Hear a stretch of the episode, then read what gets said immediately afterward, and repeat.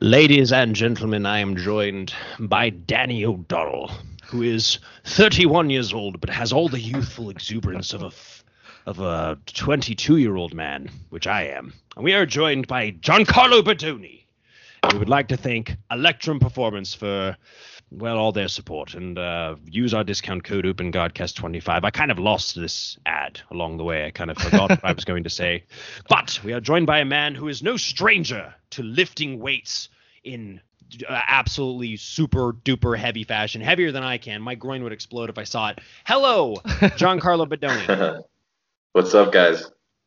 So we are uh, we're Open Guardcast. We are man, we're we're like 50 episodes in. Look at this. We're doing sick work out here, just pumping episodes out.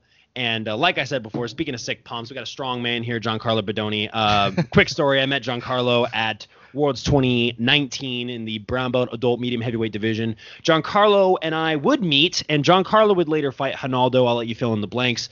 And uh, you know, we're just really excited to have him on. We've been talking about getting him on for a while. We know that he's an up and comer, and uh, it's really cool. I know you're. Are you heavyweight now? Yeah, no, I'm doing heavy. I'll be doing heavy at Pans. Yeah. hmm I noticed at Nogi Pans you were even bigger than at Worlds, and I feel like did you was it after that Worlds that you started to try to put on more weight, or is this more of a natural thing you kind of went with? Um, Nogi Pans. Actually, I think Nogi Pans. When I did it, I actually did middleweight, so I cut to middleweight. That was the most that I ever cut. Um, and I used to compete uh, at Purple between medium heavy and like the bigger tournaments. I would cut to middleweight.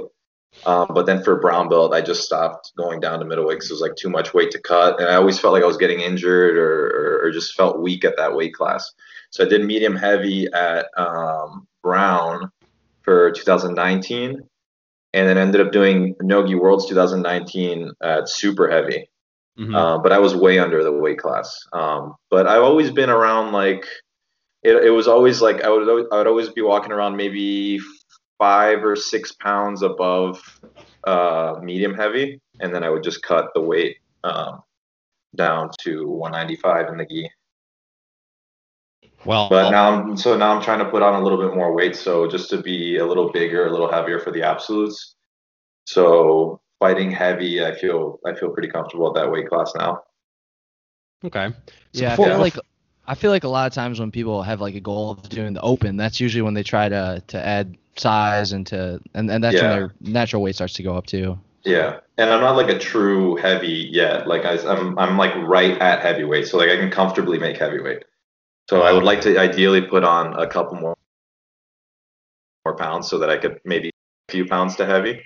But um, but I feel good. I feel good at this weight. So Yeah, I feel like also does it does it have a little bit to do like with your fight style and how you feel fighting heavier people? I remember w- I signed up for Pan Am's 2019 at heavyweight. I had Roberto, who you're friends Uh-huh. with, in my first Yeah. match.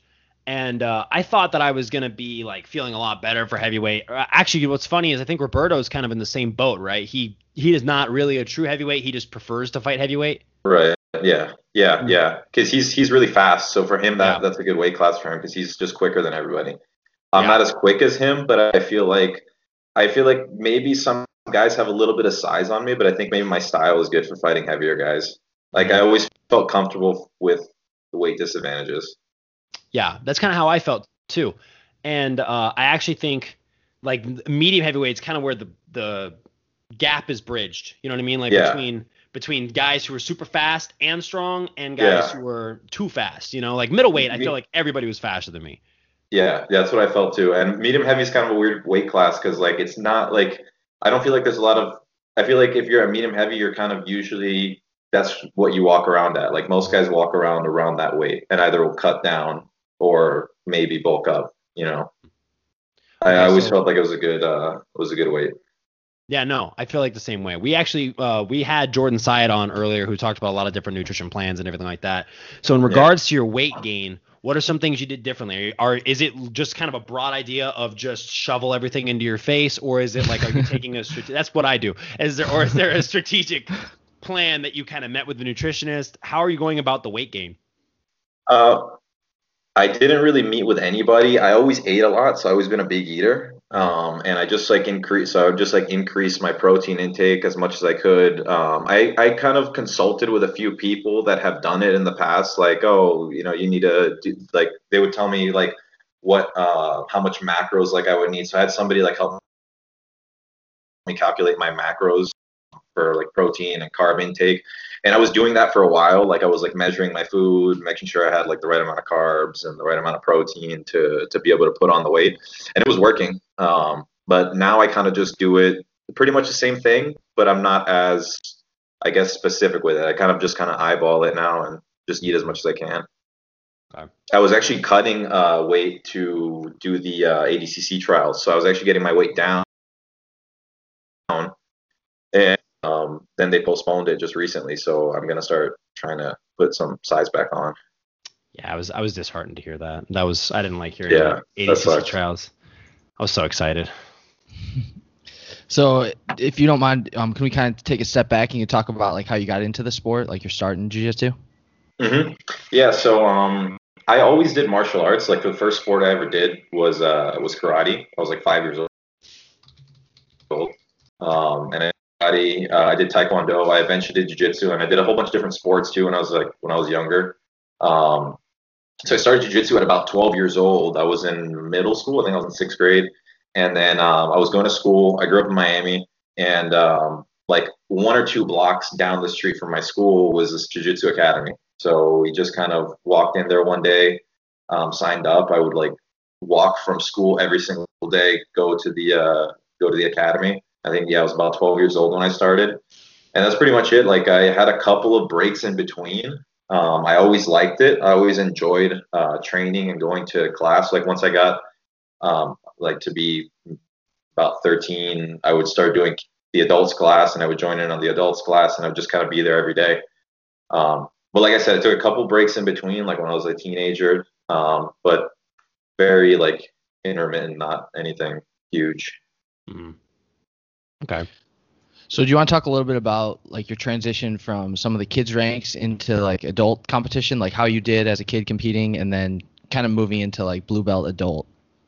Yeah, I um I never really competed too much. Um, as a I, I started competing more as a purple belt. That's when I really started competing uh competing more often. As a kid, like throughout the lower belts, like yellow and orange and stuff, I would do like local tournaments like Nagas and like uh there was some of the five grappling tournaments. I would do those when they would come around. I would do the uh, like grappling industries or whatever would kind of pop up, but I wasn't like focused like on being a competitor. You know what I mean? Um, Mhm. Once I got my blue belt, I started following more like the competitive circuit. I started watching a lot, lot more guys, and um, that's when I started doing like IBJJF tournaments. So I did my first IBJJF as a blue belt. Um, I was juvenile, and um, but I competed like very infrequently at that time, like as a blue belt, and even early on into my purple belt. So I would say kind of later later purple belt is when I started to compete more seriously and decided to like really put my time into it and make it like a career. Yeah, that's something we pretty much ask all our guests because we have a lot of people on like who are young like you, but who started really young too. So we Yeah. ask a lot about like the transition, like going from doing jiu-jitsu as a kid to deciding that you want to do it like professionally as a career. So for you, it was around like purple belt you made Right. that decision. Yeah, because it, it's funny because like the the academy where I started, it wasn't like a competition gym, so we didn't have like guys competing. It was like a small gym, um, and we just like so I just did it because I liked it, and competition was something that came later, like kind of as a consequence of it, and uh, and I just enjoyed competing, and I just decided to kind of take it, you know, full throttle.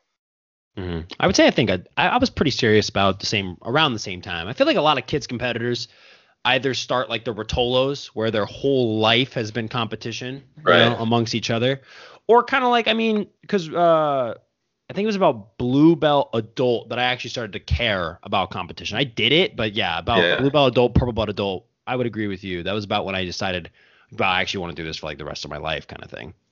And I used to worry about that. Like I used to think about like, oh man, these kids they start so young. They're such like moms, like at such a young age, and like, you know, there was a time where I was like, you know, I didn't get that head start, but like now I'm like actually happy with the way that it because I think every everybody has like a different you know process.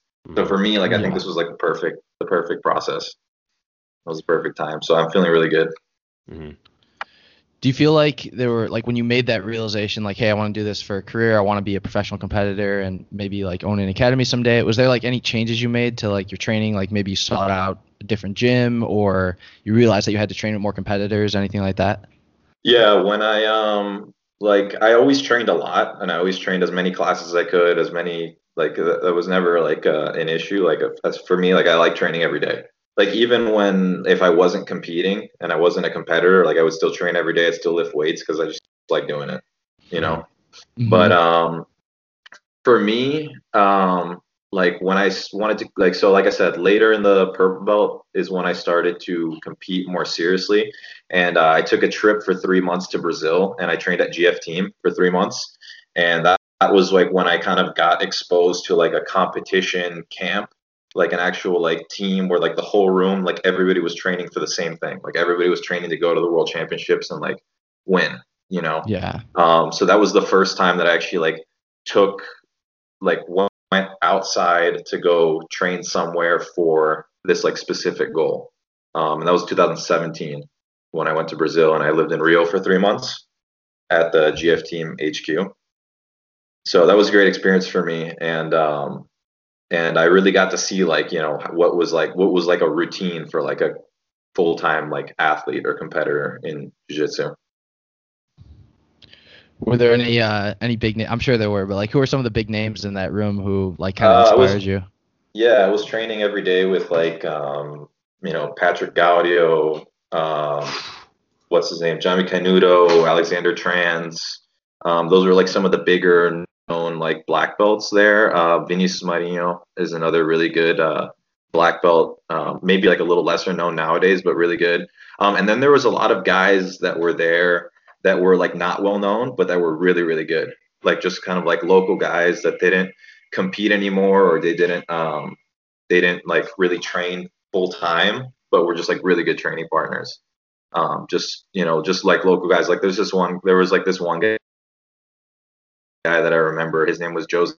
He was just like an old. Uh, he was a. Uh, he's been there forever, um, and he's like a cop now in Brazil, but he's a black belt, and uh, he's like one of the best guys that I ever rolled with.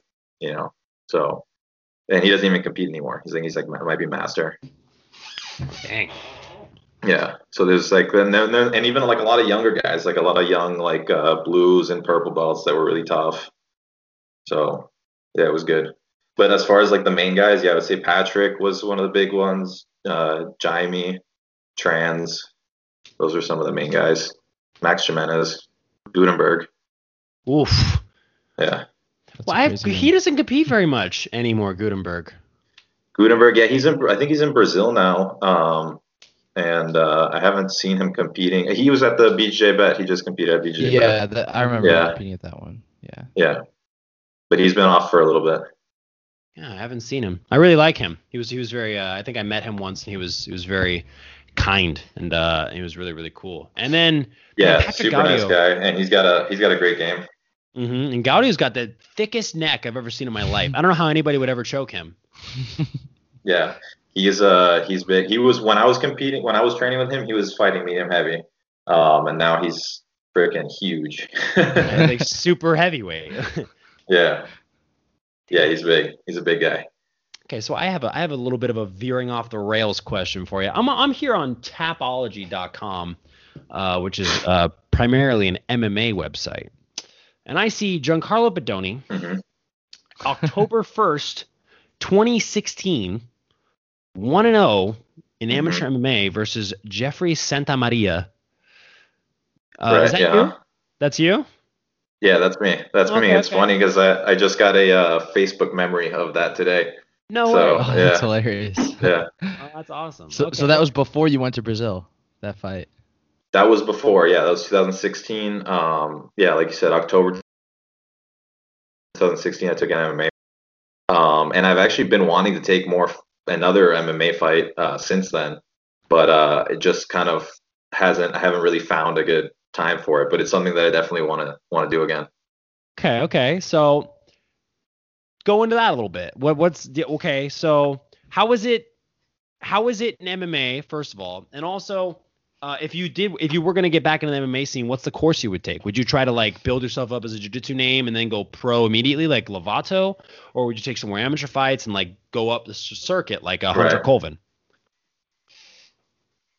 Um, so I would have to. So well, actually, so I started. So this is like going back. Like I started in my first academy. Like we always trained MMA. So we always did jujitsu and we did like MMA. So we'd always have like we would always do striking like after before or after training. We would do like MMA sparring and stuff. Like we would even do like my old professor. He was like my first professor Hillian. He was like really really uh, old school. So for him it was like we would roll in the gi and then he would like let us like hit each other, like open hand slap each other, like in in, in sparring in the gi. So that was always like something that I was used to doing. Um, and uh, so eventually, like I I started training um, with a boxing coach. His name's Joel Whittle. Um, and, and he was like my boxing coach for a while, and I took up boxing as like a secondary thing to jiu-jitsu just to to learn it because I enjoyed it and um, he really convinced me to he was trying to convince me to compete in the gold gloves in houston texas. That's where i was living at the time. And then we ended up taking this mma fight um, and then so i fought mma if i had to say, think about like a what route i would take mma now i would probably say that i would try to find a time to maybe like compete or fight like twice a year on like an amateur stage to get uh, gain experience. If I was gonna go pro, I would probably do that full time and not try to do both. Like I would try to do either jiu-jitsu or MMA. So right now, like my focus is on jiu-jitsu, so I'm not really like I'm trying not to look that far ahead. I guess Mm-hmm.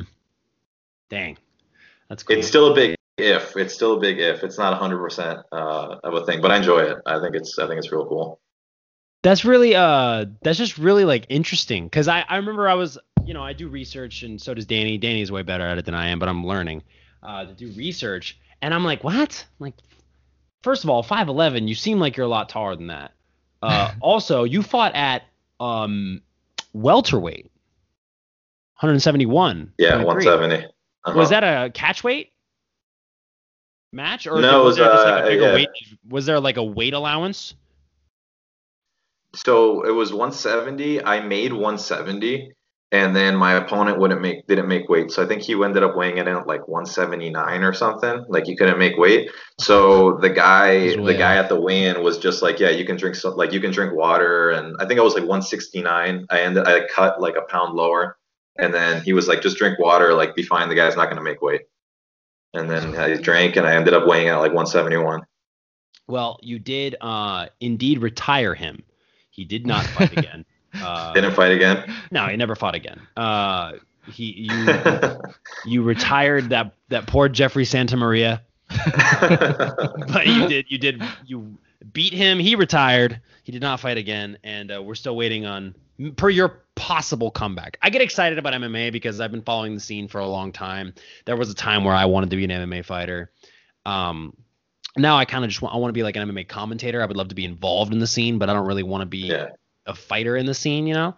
So whenever I see a fantastic jiu-jitsu athlete talking about doing MMA, I'm like, do you realize that the average level of MMA jiu-jitsu is like blue belt and you are like a black Yeah. belt? So so you're going to crush the first half up until B plus tier fighters. I think don't have jiu-jitsu. You know what I mean? Like the best fighters Yeah, have at least yeah, an yeah. understanding. Even even Adesanya is making, you know, Yeah, he's, he's yeah. meeting with Josh Hinger to like Yeah, get yeah. jiu-jitsu better. So I just Yeah. think uh, you know, jiu-jitsu reigns supreme. So Yeah, I agree. I agree. It's just hard. Like I've never seen anybody successfully be able to do both at the same time. yeah. You know what I mean? So it's hard to it's hard to uh you got to kind of pick and choose carefully. Yeah, I think true. you're starting to see some guys who do like I think Lovato's probably a really well. He didn't do both though. Maybe Garry Tonon is someone who, who still competes at a high level MMA Yeah, and jiu-jitsu, Garry. but yeah, there's really you're right. I don't think there's too many who do both at the same time. Usually the jiu-jitsu guys leave Right. jiu-jitsu and just focus on MMA. But you know what? Garry Yeah. has like Garry hasn't taken a fight in like forever. Though, yeah, right? yeah, because he fights Mhm. in one, and I think they, they haven't put on any fights since the pandemic. Yeah. I think literally the last guy to do both, like where he's actually doing both, and like he just loves to compete, is Ben Henderson. Like Ben Henderson actually competed. I think he Oh, literally Durinho, fought Michael too. Yeah, Chandler. true. Durinho too, yeah. I think he literally fought Michael Durinho, Chandler too. like a month after he uh, went against Edwin. So it's like I think he just Yeah. really wants to compete, you know? for sure. Yeah. And there's that difference too, like of coming back to compete no gi versus like in the gi. Like if you take a lot of time, like a lot of time away from training and competing in the gi, and you're doing MMA when you come back, like I think it, might- it's a little tough. That's true. Yeah. I think uh, MMA Jiu Jitsu is so staunchly different. And, like, obviously, duh, you're getting hit. But, like, would you give up an underhook in MMA? Yes. I don't want to get hit in the face. But would you do it Yeah. in Jiu Jitsu? Hell no. I'm not giving up No. an underhook, you know? So it's crazy that, like, you even have to Yeah, yeah, yeah. approach things differently. And I think that can shape a lot of different, like, when you grapple with a black belt who's been doing MMA for a while, they might have like a little bit of tendencies, unless they're amazing already at jiu-jitsu and they can switch it on and off. But like Miles Yeah. Jury, for instance, Myles Jury is a jiu-jitsu black belt, but he's like been doing MMA for so long that grappling him felt really like this isn't this isn't this is like a weird slang form Yeah. of jiu-jitsu almost. It doesn't feel like what I know, like Yeah. form of jiu-jitsu. You know? Yeah, It's pretty interesting. yeah. No, absolutely. Are there any uh, guys who've transitioned from jiu-jitsu to MMA that kind of like influence you, or you kind of look up to and want to follow their path? My first the first uh that the, so my first academy when i first walked in there like the first match that they like showed they showed us uh they showed us a video on the computer of Roger Gracie fighting MMA it was his first MMA fight I think it was on that like uh bow dog or whatever Yeah, like that MMA fights, you remember yeah. that Mm-hmm. yeah. Yeah. And um, that was the first kind of like introduction to like jiu-jitsu or MMA that I ever had was uh, Roger fighting MMA. It was his first MMA fight. So it wasn't even like Roger doing jiu-jitsu. It was like him doing like MMA. Yeah. Um, so that that was my uh my first trick. So I think Roger had a pretty good career. Um, Rodolfo right now is doing pretty good. Like he's doing well and he's undefeated. Yeah. He's in the UFC. Um, Werdum, Werdum, you know, heavyweight champ uh, and world champion in the gi and ADCC too. I think right. Yes. Yeah. Yeah, Werdum he won won ACC. ADCC. Yep. Yeah. Plus 99, I think. So there's a few. Guys, yeah, there's a few guys um, that are. Uh, who else? Let me think. Um, I guess you could say BJ Penn, Oh yeah. but Mm. I think as the sport evolves, it gets more and more like as time goes on, it gets more and more difficult. Like it's the sports are kind of spreading. That that time it was like early on, like nobody really knew what jujitsu was. Like and nowadays, it's like so everything's so uh, professional that you got to kind of like go full full full in one direction. You can't like be spread too thin. yeah. That's true, man. Do you That's remember when BJ opinion, Penn? at least. Sorry, I was about to nerd out. No, My go bad. ahead. I was gonna say, you remember when BJ Penn was punching Sean Sherk's face up against the cage, dude? That will be burned into my memory forever. That was my favorite BJ Penn's performance I've ever seen in my life. What about 'Cause Sean Diego Sherk just got popped. And I remember as a kid, I was like, that kid, that guy got popped. yeah, Diego Sanchez head kick was really nasty too, to be honest. And I That was love nasty, Diego yeah. Sanchez. Diego Sanchez trains with Saulo Ribeiro. Did you know that? Or at least he did. He used to wear the old Saulo patch on his sh- fight shorts, like right after he won the Ultimate Fighter. And I thought it was like so crazy that I didn't know Really? it back then, but I know it now. And yeah, that guy is that guy is uh he's an he's definitely an MMA fighter. You know what I mean? And uh no, dude, I think that like I totally agree with you. Watching those old guys, and is it not kind of funny that so you started out watching MMA, you just said, right? And then you get to go like now you know jujitsu. So you get to go back in your memory and be like, oh my gosh, Fabricio Werdum, I was watching him do, you know, MMA. I was watching Roger Right. do MMA. This guy's the best athlete to ever do it. This Fabricio is one of Yeah. the best jiu-jitsu guys to ever do it. I think it's really cool to make the connection now. It's like now you know the truth Yeah, and you get to Exactly. look and see where it all started. I love that so much. Yeah, So excited whenever I think about that. So you mentioned like going to GF team in Brazil like shortly after your MMA fight. So was was there like a moment where you're like, okay, I want to, because that that's like obviously a pure jiu-jitsu environment. So is there something about your MMA experience that made you want to just focus on like the professional aspect of jiu-jitsu? Um, are you saying about the MMA? that it was something about my experience that yeah, because like you went to GF team like right after your MMA fight. So and that's like Yeah. a pure jiu-jitsu environment. So like was there a turning point where you realized that you wanted to switch from MMA to focusing on professional jiu-jitsu? Um, I mean, at that point, I was still focused on jiu-jitsu. Like the MMA, it was my it was my first fight. Um, so it was kind of like I was just kind of starting, like to kind of test the waters and like dip my feet in it. Mhm. Um, so I my focus was still jiu-jitsu at that point. It's I wasn't like like my focus was 100 MMA. Um, so I don't think that necessarily like I still had in my mind at that point and even now to fight MMA still, but at that point and now jiu-jitsu is still my main focus. You know what I mean? Yeah, So sense. it was it was always like my my my focus. So then when you And I came think I like back jujitsu. from, I think I like jujitsu more than MMA. Like I like Mhm. jujitsu more than MMA, but I just enjoy like combat sports in general. So for me, like just the study of like combat sports is interesting. So being able to like just train boxing or train Muay Thai or even watch like judo, like all different martial arts, like I think it's really interesting. Hmm What's your opinion on Aikido? Aikido. There's Steven Seagal, some- man. Steven Seagal, man. He's the he's the Uh oh, did we lose him? oh, sorry, we thought we lost you for a second. We thought me? we lost you for a second. I was like, no. We can hear it's you cut it cuts it's cutting in and out a little bit every now and then, but Yeah. I'm hearing you guys. Yeah. Okay. So then, after you came back from Brazil training with GF team, um, what did you, what team did you start training with when you came back to the U.S.? So after that, um, I spent some time in Ohio uh, training with GF team still, um, with Gutemberg and Dante Leon um, and Mauricio, uh, and eventually Max came and ended up coming to Max Gimenis. So I stayed there. Can't remember exactly how long, but for a large portion of 2017, I was training there, and I was like roommates with Dante.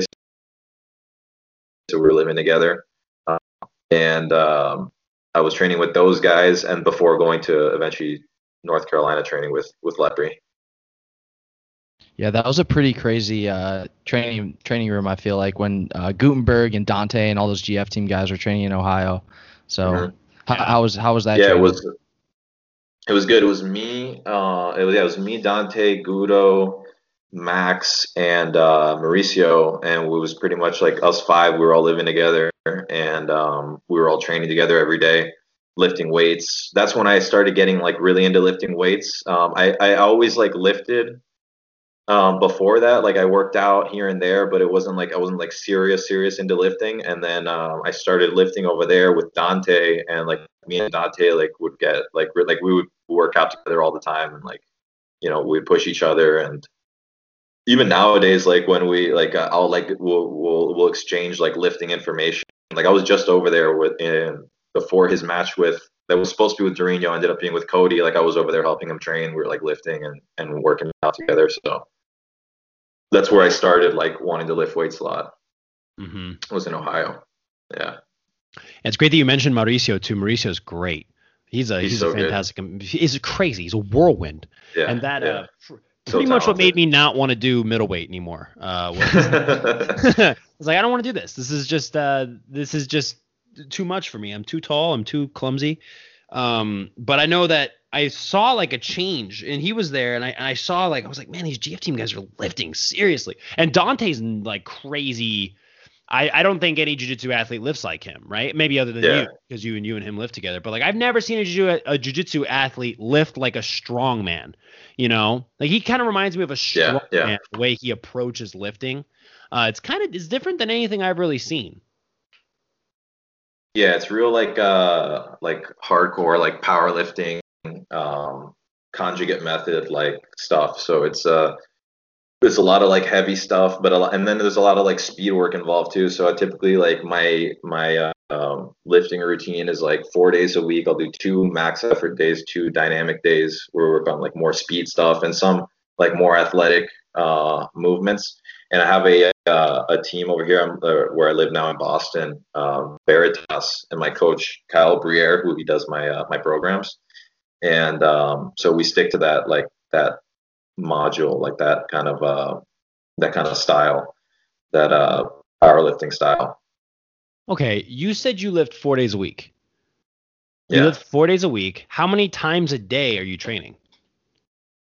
Um, typically, so uh, Monday, Wednesday, and Friday, I usually do two sessions of jujitsu. Tuesday and Thursday, because um, of the schedule here, we don't have noon advanced classes. So usually I'll do like Monday, Wednesday, Friday, I'll do noon and evenings. Um, Tuesday, Thursday will be just evening, and I'll like lift in the morning. And then Saturdays, I train once a day too. Okay, I was about to say, I was Yeah. like, you're nuts if you're if you're freaking lifting four times a week, training twice a day. I feel like you've got to be I eating would like like- ten thousand yeah. calories a day. I, I would like to train Tuesday and Thursdays, um, like at 12, but sometimes I feel like it's better to do like one long session and versus like two two sessions in a day. Like do like one long jiu-jitsu session and one lifting session. It just helps me recover better. Yeah, that's what I was Yeah. thinking. I was like, how are you doing that? but now Yeah. you're you're smart. It's a, it's good to not destroy your body. Yeah, yeah, I agree. So like two sessions a day for me is good. Like a lifting and a jiu-jitsu or either two jiu-jitsu sessions. yeah. Okay. Interesting. So do you want to talk about the transition to training with uh, Lucas?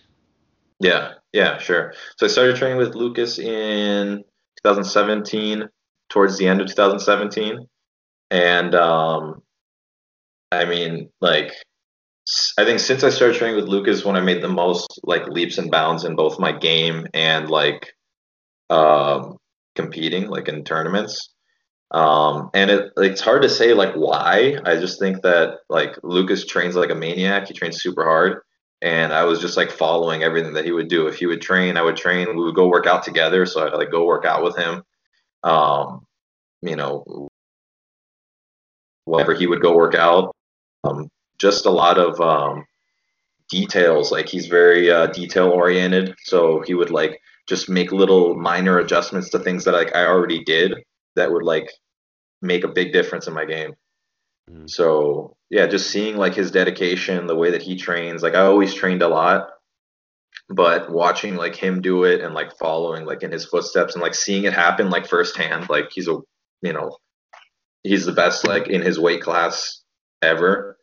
So like seeing that like kind of happen and like unfold like before me was like big big for me. It was like really uh really inspiring and I think it made a big uh big difference in my game. Yeah, hard to argue that he is the best Yeah. ever at lightweight. Yeah. That guy. Remember when he? Uh, I remember I saw him when I when I first realized his. It was one fell one movement in his match with I think it was Roberto Satoshi. Uh, Uh-huh. He had he had one where he literally was he got like it looked like he was gonna get swept, and then he posted on his forehead and landed Mm-hmm. Yeah. on his feet. And I remember Yeah. being like, "That's not human. That is uh, he's yeah. Uh, that's he's scary. so dynamic. Yeah, he's so dynamic. Like uh, he he did capoeira like when he was younger. I don't know if he did it before jiu-jitsu. I think he did it before jiu-jitsu.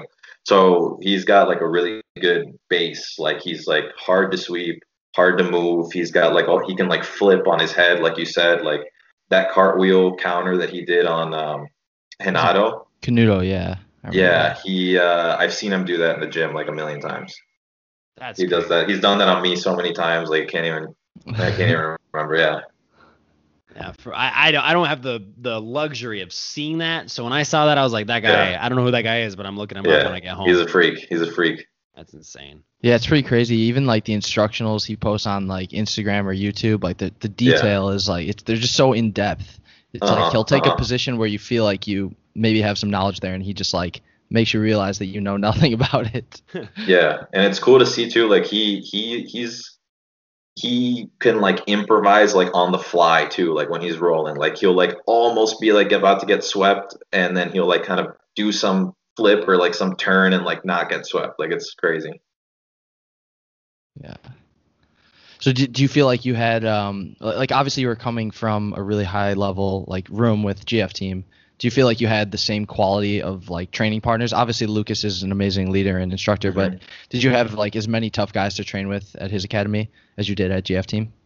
Yeah. Um. So it, it, I think uh, when I was in the GF team in Brazil, it was like a very packed room. Like the mat was like full, and everybody was like just there, going hard, like training hard, and and um and there was like a lot, a lot of people to train with.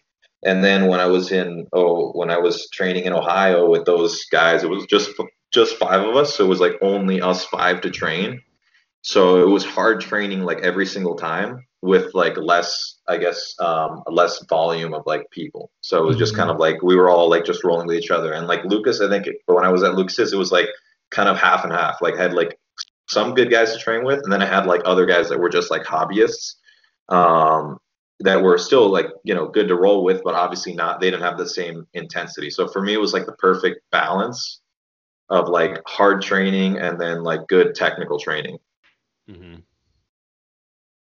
So that's what. And uh, Lucas, like when he opened his gym, like he didn't have like a lot of training partners, so it helped me kind of like learn to make my game just everything like a little bit tighter. Like if I was rolling with somebody that wasn't um, as hard of a had as hard of a roll, like that's when I would like fix little mistakes and try to like work on my technique and things like that. Having, So how- having to like having to like introduce a game plan that uh, maybe you need to work on for like that you're not very good at as well. Yeah, yeah, exactly, exactly. And and worse, yeah, start working on my my like working on things that maybe aren't my my A game too. hmm Yeah. Just improving like other aspects of my game. So how long were you training at uh, Lucas's academy?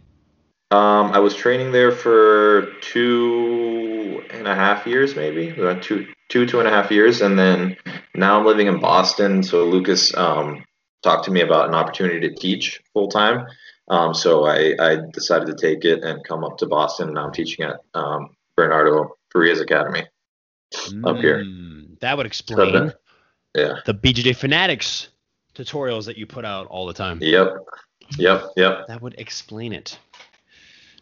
So do you feel like like yeah, I think obviously like as a full-time jiu-jitsu competitor like right now like the sport's still kind of growing, but do you feel like that opportunity was something you couldn't pass up just like from a career perspective like you wanted to make a name for yourself also as an instructor and be Yeah. able to work with Bernardo and things like that?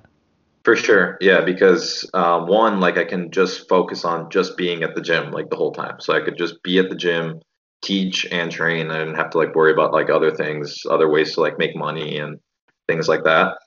Um, and then, like you said, also just being able to have my instructionals, and it was just a, it was just a great opportunity all around. Okay. How old are you, by the way? Twenty four, 24. So you uh you were living in where before that? You were living in Houston, Texas, or did you? North North Carolina before here Okay, you were living in North Carolina. with Dang. with Lucas, yeah, Yeah, you've been Oh, all okay. over the place. Hey, you've or been not everywhere. with Lucas, Lucas, yeah, yeah, Yeah, yeah. What you Yeah, were training. I've with moved Lucas. around a bit. So what was it like telling your parents, "Hey, I'm gonna move to Boston"? Um, it wasn't like anything like uh, my my dad lives in North Carolina, so uh, it was actually like a, it was a it was it's a funny coincidence that like Lucas's gym it was in the same city like where my dad was living. Mhm. Um, so it kind of worked out good in that sense. And I mean, you know, once I got the opportunity, like he was happy for me. It was a good it was a good move, I think, Nice. That's cool. and it's been good. So it's been good for me. Like I won, won like when I won Nogi Worlds, like I did my camp like fully here. Like I trained only here in Boston by myself. How does the uh, training at Bernardo's academy compare to the other spots you've trained at? It's a little bit different because like I'm kind of like running the training like for myself versus like when I was training in Lucas's or what before at GF team, um, where we kind of had like a coach that would like tell us what to do. Like Lucas would run the classes or whatever. In Brazil it was Julio or in Ohio it was Gutemberg. And we would just kind of do whatever we had to do. But now it's kind of like me having to do my own training. So I have to kind of like remember like what Lucas does and try to do exactly all the same stuff that I was doing back there. So I, kind of do the same uh, type of training that we do. I do like a lot of specific training, do a lot of like Shark Tank stuff. Um, just roll as much as I can. Mhm. How how much of uh, the academy is like you and Bernardo running it together, or is it like are you the main teacher, or is Bernardo also teaching a lot down there too? Bernardo does teach. Um, he doesn't uh, teach every single day because he's uh, he's like very uh, busy with like BJJ fanatic stuff. But he's in the academy at least a couple times a week teaching. Very cool. Um, so it's either me. It's, it's basically like me and him teaching classes, and then we have a couple other instructors um, that help out. That's cool. So is his academy? I, I remember seeing like pictures of it when he opened it up. Is it like in a house or something? It's a, it's like a weird yeah, it's building. really right? it's really different. It's a t- it's a house. It's like a two story house, um, and we have three mats in like a and it's it's a small place. It's not a big place, so we have like three smaller mats. We have like one main mat downstairs, have another second uh, mat upstairs, and we have a small like private room uh, mat. So it's almost like the bedrooms are like turned into mat rooms. They just Yeah. like knock the walls down and put mats What? Can I but find it's a tour cool it's a cool this? gym. I like it. I think Can if I- you look on Google, you can find it. Yeah. I'm gonna look. Th- I'm looking this up right now. This is uh. So I could be wrong about this too, but I thought I remembered reading something like he he limits the amount of people that can sign up since like the mat space is kind of small. Is that is that accurate or is, am I way off on that? Um, right now we have a limit because of the uh, COVID, so we have to like follow certain regulations to make sure like so we have like a limit to the amount of people that can sign up to a class. But before that, um, before the before the COVID pandemic, we um, if it was too full, they would just send people upstairs to roll like during the rolling time. Oh, okay. But y- yeah, yeah. So we, we would send them to the second mat. But uh, usually you can fit at least comfortably. I think you fit maybe like 16 to, to yeah around around six to 18 people rolling on one mat. So it's not huge, but it, it Yeah. works. I just saw it. It says uh because the grand opening was January 29th of 2018. I I'm I watched the video. Wow, that looks really cool though. That like like It's cool. Yeah. that is yeah, pretty it's cool. cool. It's interesting. It is. It's interesting looking. Like okay, but if you were like on the mat, if you like woke up and you woke up on the mat, and you're like, where was I before this? Yeah. You would still think you're in a jiu-jitsu academy. You know what I mean? Yeah, yeah. And I kind of like it. I wanna. I'm gonna come visit you in Boston one of these days, and Come by, man, anytime. I would freaking love that. That'd be. I mean no, that's it's a that- cool gym. I, I like the uh, I like the setup of it, and and uh, I think it's unique. You know, it's interesting. I never seen a gym like that. and it's all white. It's very cool. It's very clean looking. It's very clean looking. Yeah, Cleaning that place has got to be a pain though. Like cleaning the mats after training has got to be like, oh, Oh no, it's the easiest thing. Oh really? It's so yeah, it's so small. It takes me like five minutes to clean the mat. Yeah, that's pretty cool. Maybe that's the uh, the model for jiu-jitsu academies for the future. Just have small mat, Yeah. three small mat spaces, and stack them up on top of each other. exactly. Go to your room. Okay. Yeah.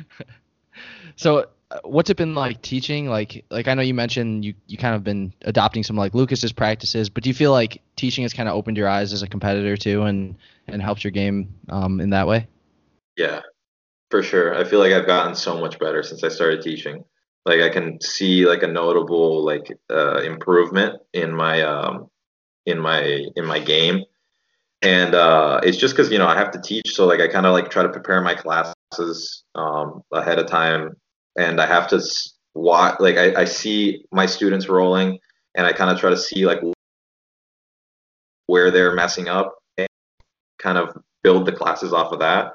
So it's just made me have to think more versus like showing up to the academy, just learning whatever's taught, and then rolling. Like now I have to actually like think more jujitsu. So it's made my jujitsu better as a result of that. Mm-hmm.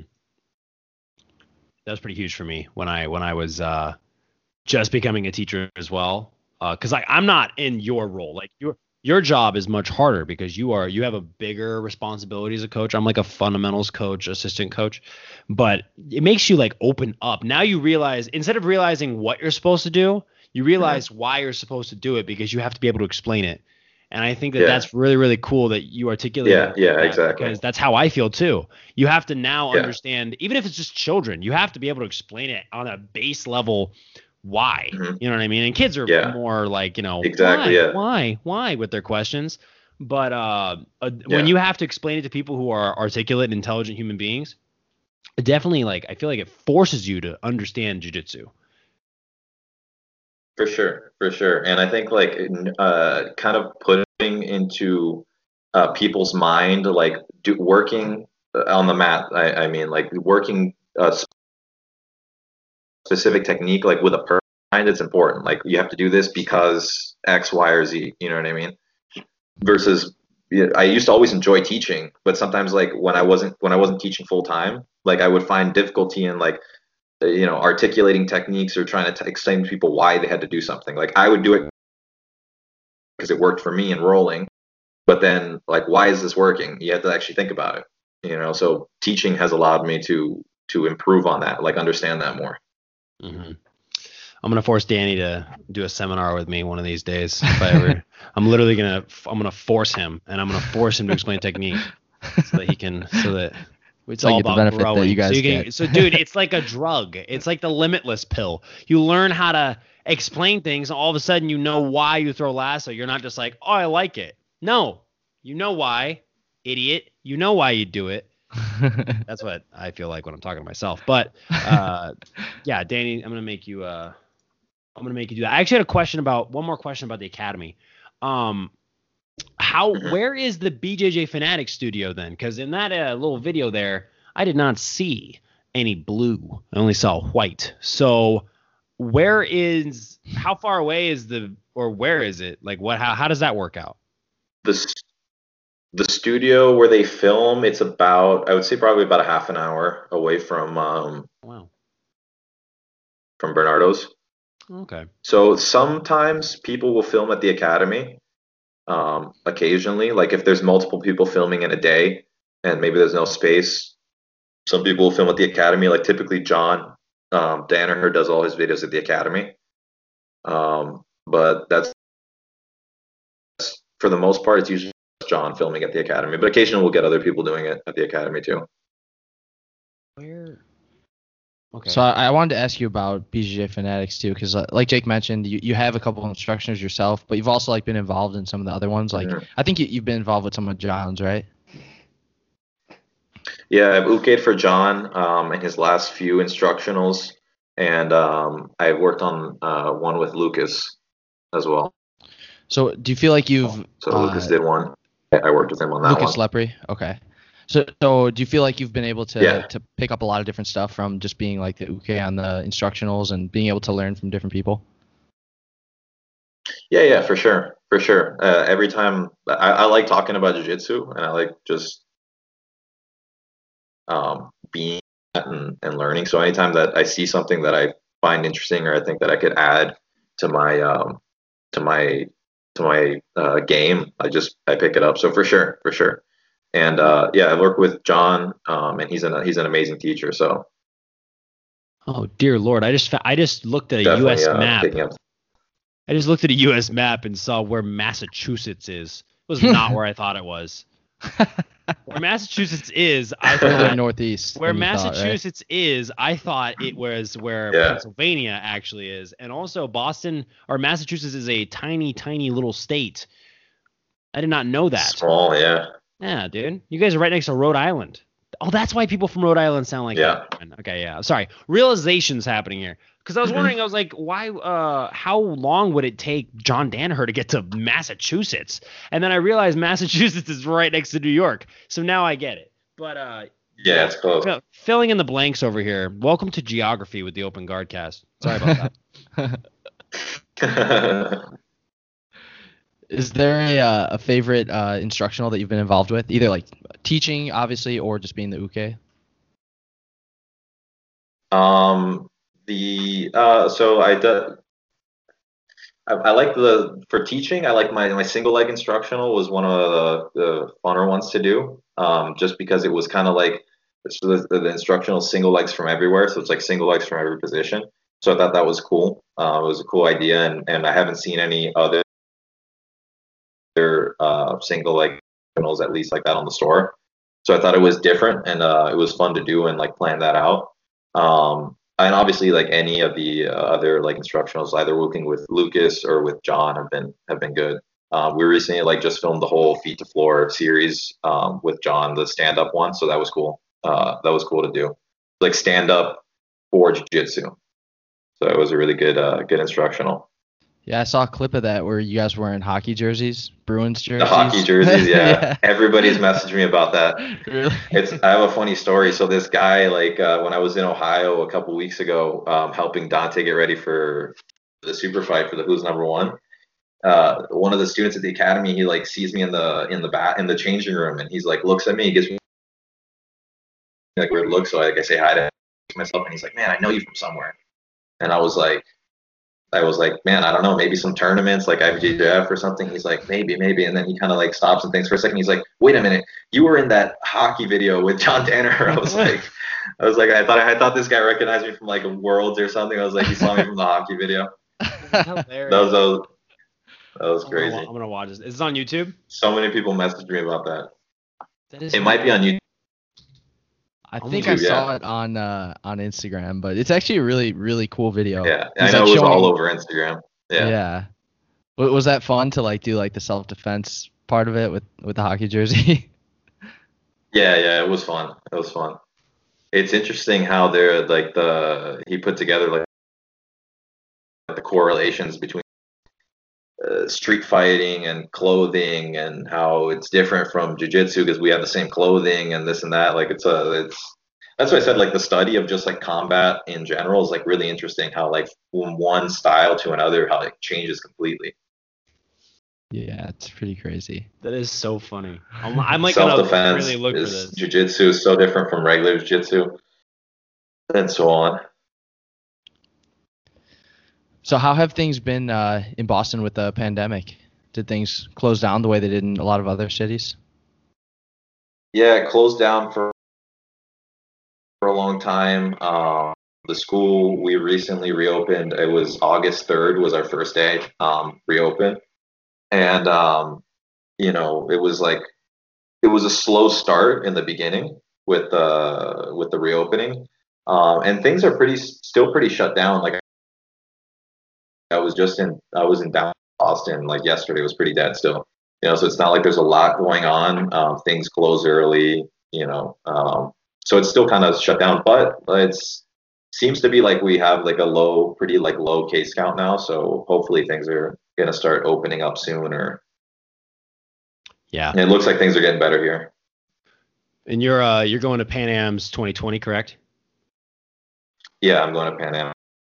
So hopefully more states act like Florida, right? Where Florida basically said, "This doesn't exist." Florida's like, Florida's yeah. like everything's fine.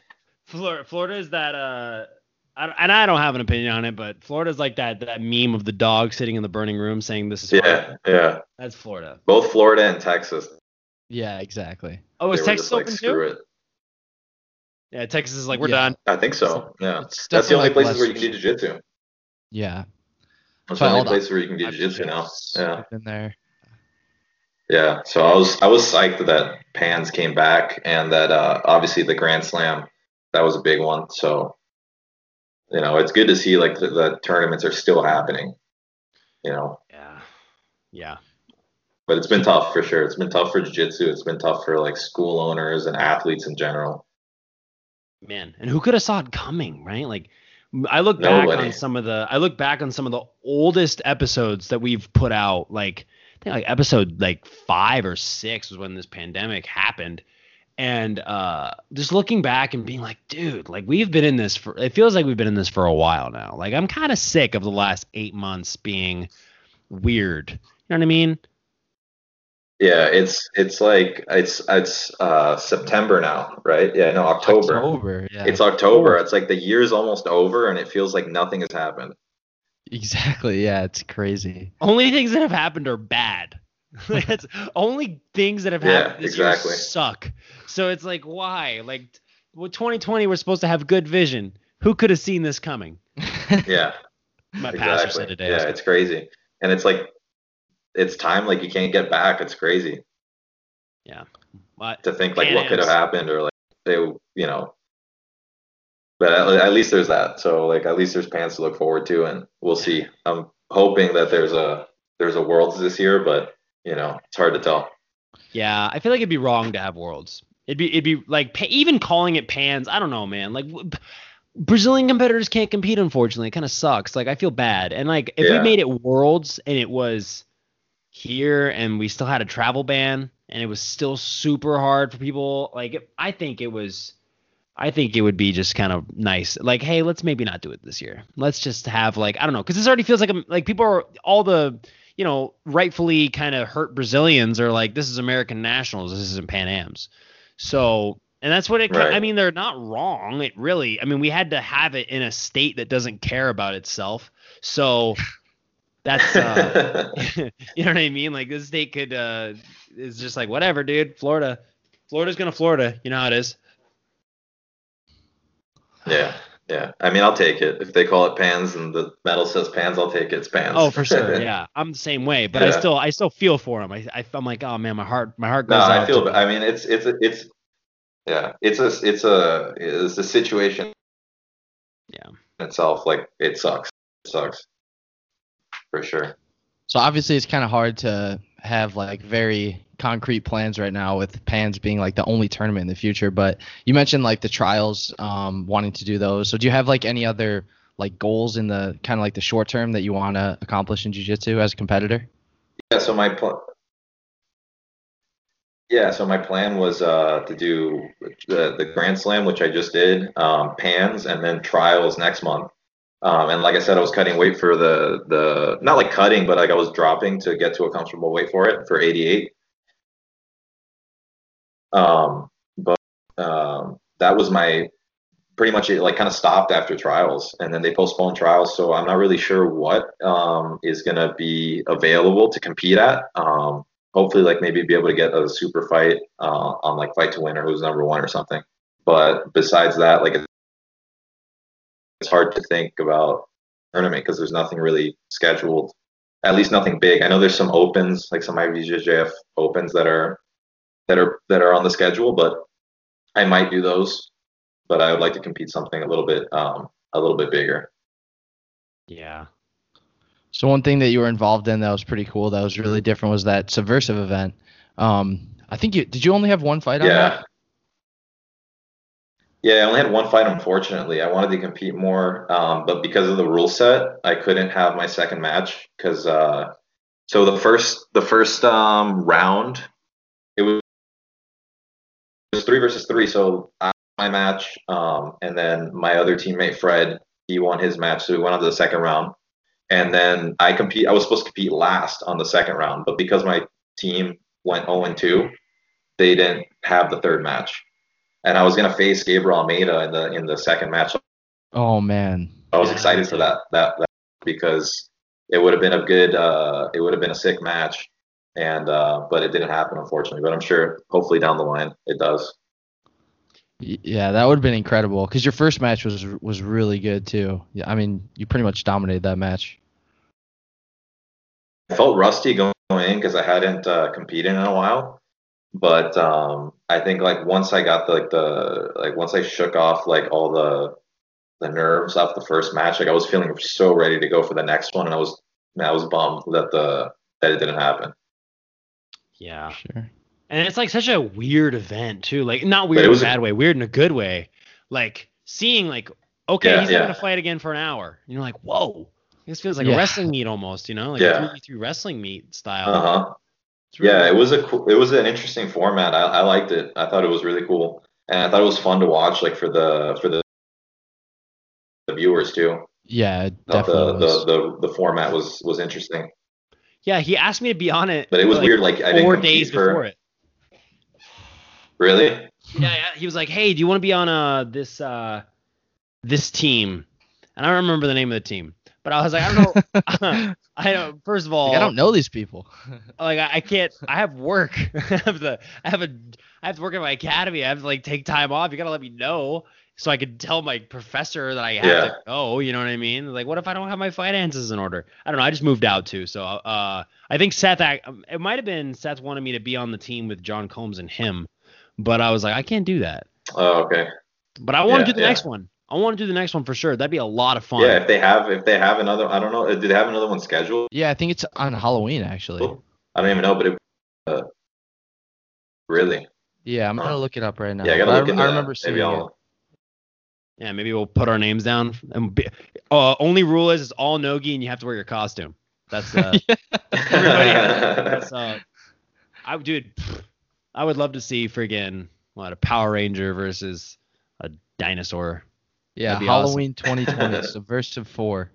Oh dear. Oh That's dear. gonna be crazy. I'd fight on it. I'd That's gonna it. be in Texas, right? Um, it does not say on this post, but I would guess it's well. They're I'd going. To, imagine, Fight to Win's yeah. going to to Philadelphia though, right? For all of October. yeah, it's going to Philadelphia. So I guess it would Oh, probably really? be Philadelphia actually, which is closer to you anyway. Yeah, that'd be great. Yeah, for you. yeah, Yeah, it'd be a drive. Yeah, that's good You for just me. drive to drive to Philadelphia, right? Yeah. Drive to Philly and back. I don't know how long it. Uh, I think it might be like maybe a six-hour drive. I think it's like a five-hour flight. Because uh, I have a match that I'm not allowed to announce yet. On, uh, Oh, well, on- it's a five-hour flight from us. You mean right? yeah, but yeah, contextually, I, I would hope. I didn't look up his flight. You know how awful it'd be if his flight was five hours. What are they doing? That would suck. Yeah, At the airport? It just circles. Probably like the, a- probably an hour flight from here. yeah, for sure. Yeah, no, it'd be like it's like a flight from for Arizona, Danny, San Diego. I got confused. Sorry. It's okay, sorry. I didn't mean to roast you. I take it back. awesome. Well, J- Jake, do you have any more que- questions for Giancarlo? Uh, no, you know, it's actually uh, it's great to have you on, man. Um, I've I I it sounds funny, right? But like one of the big goals of this podcast, and I will say this, uh, uh, 500 episodes in, big goals of this podcast is to break down walls and boundaries between like people in the community because I feel like there's this like weird taboo thing about people who compete against each other, but we're actually trying to be a shining bright light in the community and and really have everybody on. And we wish you all the best, dude. Um, like I said, Dude, I when we- appreciate it. when we fought, obviously, yeah, my foot got broke off. Whatever, it happens. You know what I mean? Um, but uh, that match you had with Ronaldo was awesome, and I definitely can't wait for you to tear it up at Black Belt when when that happens. And I oh when we when we see each other at Pan Am's, dude. If uh, you want to get like a beer or food or something like that, I don't know if you drink beer, but uh, beer or food or something like Hundred that. percent, man. Hundred Hundred percent. percent. So yeah, wishing you all the best, bro. And also, it's really cool that you're working with Bernardo For Faria. sure. Sure, it's a huge honor. It's a huge honor. It's a huge honor. No, it's awesome. Yeah, Bernardo's a great guy. Nice. But yeah, man, no, I appreciate you having me on, man. I'd love to be on uh, anytime. yeah, for sure. We'll definitely get you back on. You guys are doing awesome stuff. Thanks, Thanks. bro. Appreciate it. And Danny, do you have any more questions yourself? No, do you just uh, have any sponsors or any teammates or anyone you want to thank? Yeah, no, I want to thank uh, obviously BJJ Fanatics, Bernardo, my students at Bernardo Faria Academy, Lepri, my professor, um, and all my teammates down there in Charlotte. Um, you know, and uh, thank you guys, man. Thanks for having me on. Of course, man. Well, we also want to thank sponsors, as I do every episode. We want to thank Electrum Performance for being the thickest, swollest, meanest, leanest men. Not mean, actually. They're very kind. Men in Jiu-Jitsu. Uh, Open Guardcast 25 is our discount code if you They- want to get They also mean. have. Sorry to interrupt you, but they also have a BJJ Fanatics product now, which is pretty cool. Electrum Performance has a BJJ Fanatics Yes. product. Yep. You know who else does? This man, Giancarlo Bodoni. If you want to learn how to take a single legs from anywhere, I don't even know a single, Single leg legs. somewhere. So let's uh, let's Single get legs and that- close guard. single legs and close guard. Those are one of those are my favorite thing, and I'm going to tell you that it's not single legs. Um, go on there, buy it because guess what? That's how you get good at things. Is you learn, you trust.